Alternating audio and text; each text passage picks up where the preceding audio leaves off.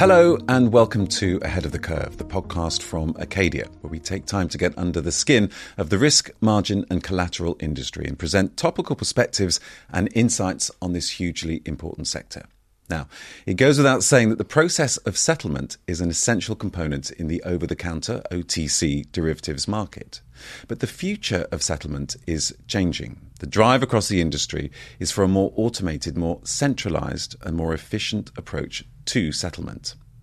Market participants increasingly are focused on risk management, regulatory compliance and enhanced seamless connectivity with their various counterparties. As the landscape shifts to meet demand, Acadia is seeking to play a major role through its new Settlement Manager service.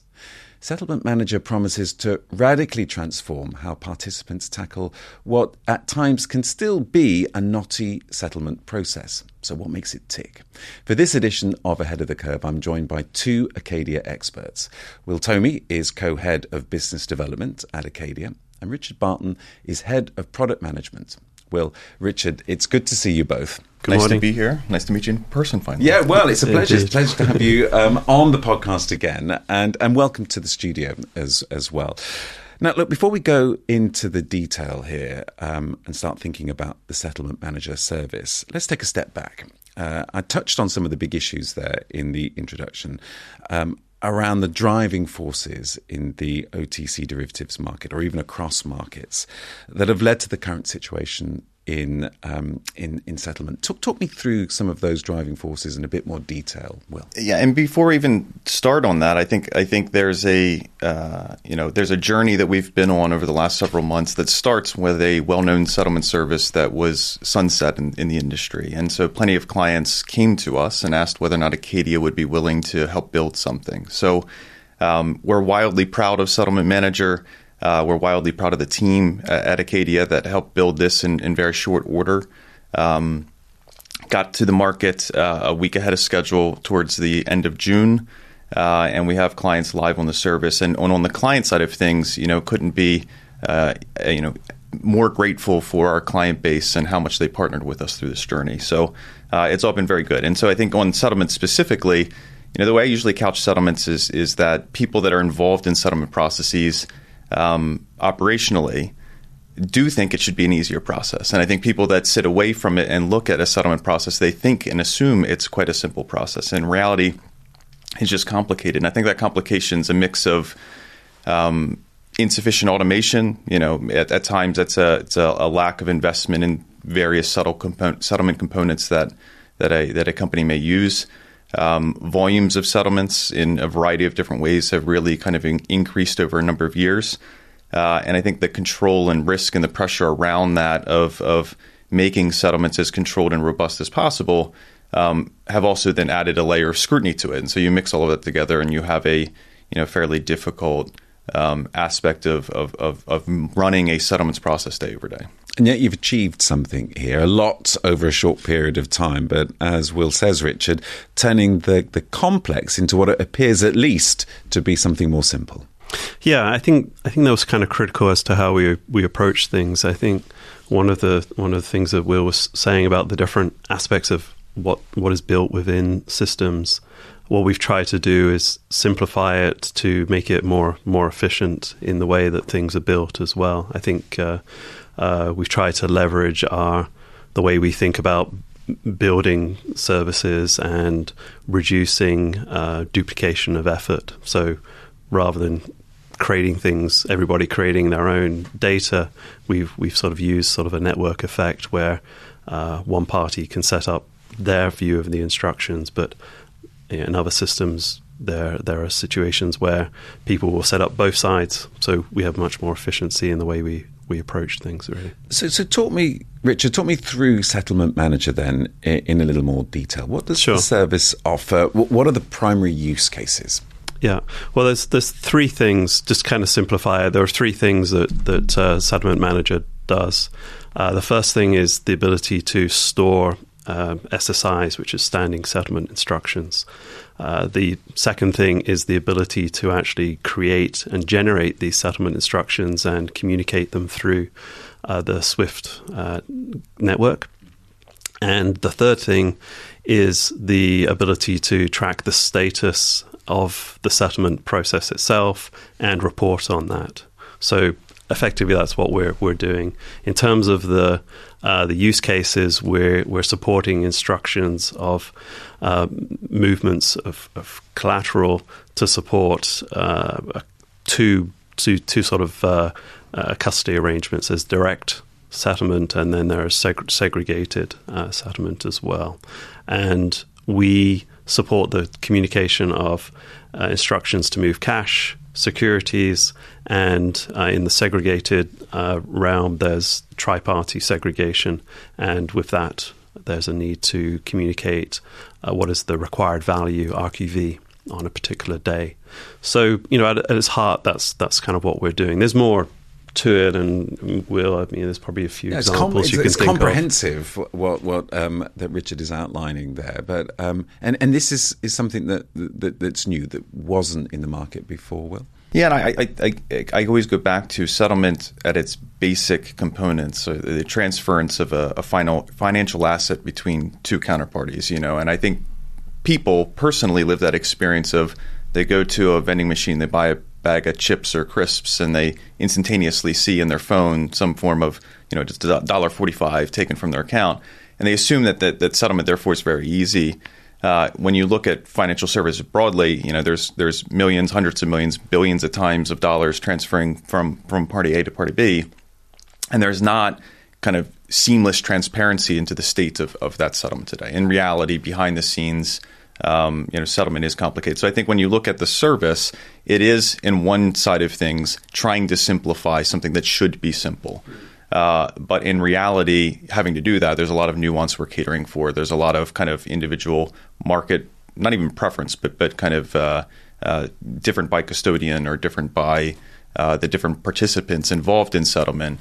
You know, we've had to build quite a bit of capability there to normalize everything. But to use your analogy there, Will, are we actually seeking to make it as easy to transfer a couple of $1 billion as it is to pay for a packet of crisps or chips at $1.45. Is that possible? Should we be aiming for that? It's certainly possible. I think there's a level of scrutiny, of course, around kind of large transfers, and there's a whole behind the scenes, you know, screening, credit risk, you know, various control processes that are running in institutions, but the pure operating mechanics, what you don't want is a bunch of manual processes that can lead to failure, right? And that's been at the heart of what we've tried to build is from, you know, Acadia's always had a bunch of automation and getting firms to agree to transfer something. And this is closing that gap of just not only agreeing to transfer something, but actually making it. So the mechanics ultimately should effectively be the same. Yeah, I think the automation can be achieved. We've absolutely proven that. You know, it's you build the right things, you get the right setup, you know, you have the right control framework around it, you can experience quite significant automation. Okay. Now, Richard, you know, we've talked on this podcast before about Margin Manager, Acadia's Margin Manager. Does Settlement Manager simply complement the existing and successful Margin Manager that Acadia has introduced, or is there more to it than that?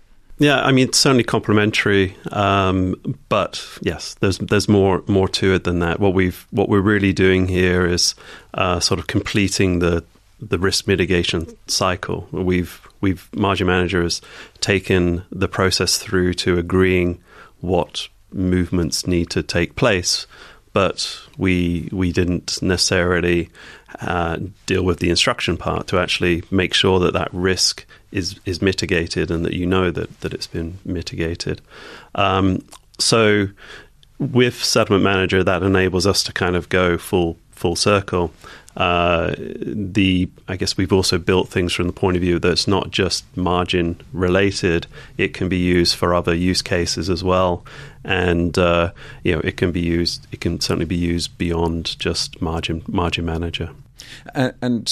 Will, how has take up been for Settlement Manager? Early days, as you've outlined at the beginning, but who is adopting Settlement Manager? It's been a really good story. So we obviously have had to focus on clients losing a service, and so there is an immediate focus on making sure they have something to fall back on. So there's a market there already. And trapping that market, and then there's a whole pipeline of additional clients that are queued up, either live now or in the process of going live soon. And if you were to kind of define that client base, it's a mix of everything. So it's dominant hedge funds, it's asset managers, it's big banks, it's regional banks, it's every corner of the globe across each of the regions.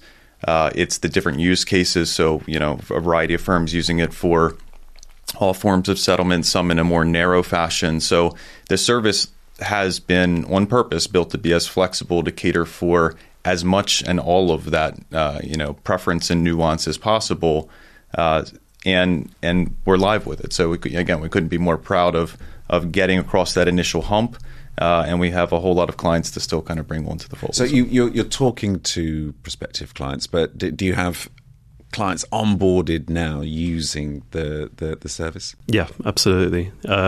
Even to the point of kind of using the service ahead of schedule as well. So we sort of have a couple of main initial clients who we worked with, and now it's a case of expanding that across starting with the ones who were using the previous service that we're replacing, and our goal then is to expand it to others. It's not really just a replacement service.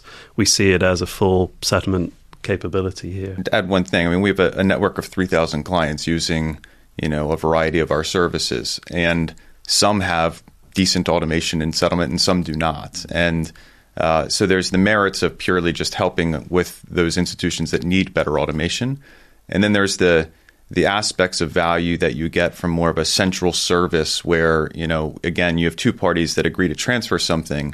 In most instances, they then run away to their own processes to go transfer or settle that particular settlement. And you're almost as good as the weakest link in the industry, because there's that web of everyone settling with everyone. And the more you bring that into a more central set of capabilities where there's one version of settlement, there's one view into the state of that settlement, you start to erode all of the difficulty of everyone operating on their own. And finally, there's a lot that you've achieved in a short space of time, but the market's always hungry and it always wants more, as I'm sure you both know, can attest to. So what is next? What should we expect next in the settlement space, particularly when it comes to Settlement Manager, but beyond that as well? Take a start at this. I think there's so much more we can do outside of the traditional use cases of settlement, right? So I think if you were going to layer on additional things, there's topics that are already underway around if you took a substitution as a form of settlement. You're sending something to me, I need to return something to you, but that's ordered based off of, or ideally it's ordered and controlled based off of, you sent me something first before I return collateral, so I don't increase my exposure to you. Well, the problem there is if you lack automation, or you lack the ability and visibility into the settlement itself, that falls flat. I think that there's easy examples there.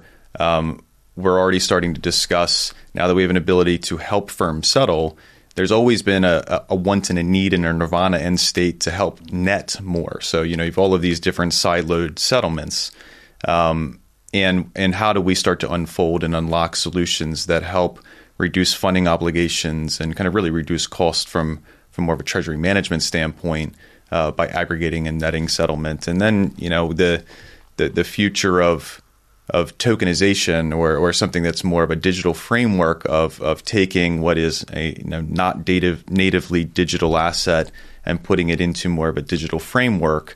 The act of even doing that still requires some basic settlement capabilities. And I think we would view Settlement Manager as if the market turns in that direction, we would really help the market in trying to help steer them, connect them in. And Richard, we're at the early stages of that journey towards tokenization as well. Is that correct?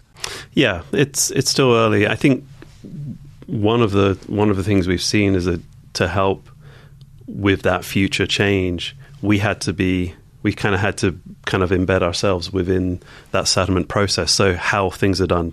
you have to kind of be part of how things are done now to be able to support where things can go in the future. So, tokenization is very exciting, very interesting. But first, let's kind of get that bedrock of how things are done now, make it consistent, make it efficient, and then you can kind of help to sort of bring new change to the market, I think. And one thing on tokenization that's always an interesting point. I think it is the bright, shiny object that gets a lot of interest. In reality, if you look at what it's trying to solve, it's trying to reduce operational friction of a settlement. And there's multiple ways you can do that. One way, of course, is tokenization. So I think that we look at Settlement Manager as just an avenue that is trying to reduce settlement friction. Maybe that gets to a point where it's helpful, where tokenization is less required, or maybe we never get there because the traditional ways of settlement just really are that frictious. And Settlement Manager will pivot either way. And I think we view that as key. I mean, one core thing we set out on this mission to help build automation, but to do so in a way that wasn't going to build it into a box, that we would future-proof kind of how we thought of it and strategically look to kind of enhance it over time. Well, good luck on that mission and congratulations again on the launch of Settlement Manager. Unfortunately, though, gentlemen, we're both out of time. But Will, Richard, thank you very much indeed for joining us in the studio and for joining us on the podcast. Thank you. It's been a pleasure, John. Yeah, thanks very much. Well, thank you very much. And thank you for listening to and watching Ahead of the Curve. We'd like to know what you think, so please do get in touch and share your thoughts. And you can find out more about Acadia by going to acadia.inc. But until the next time, it's goodbye from us.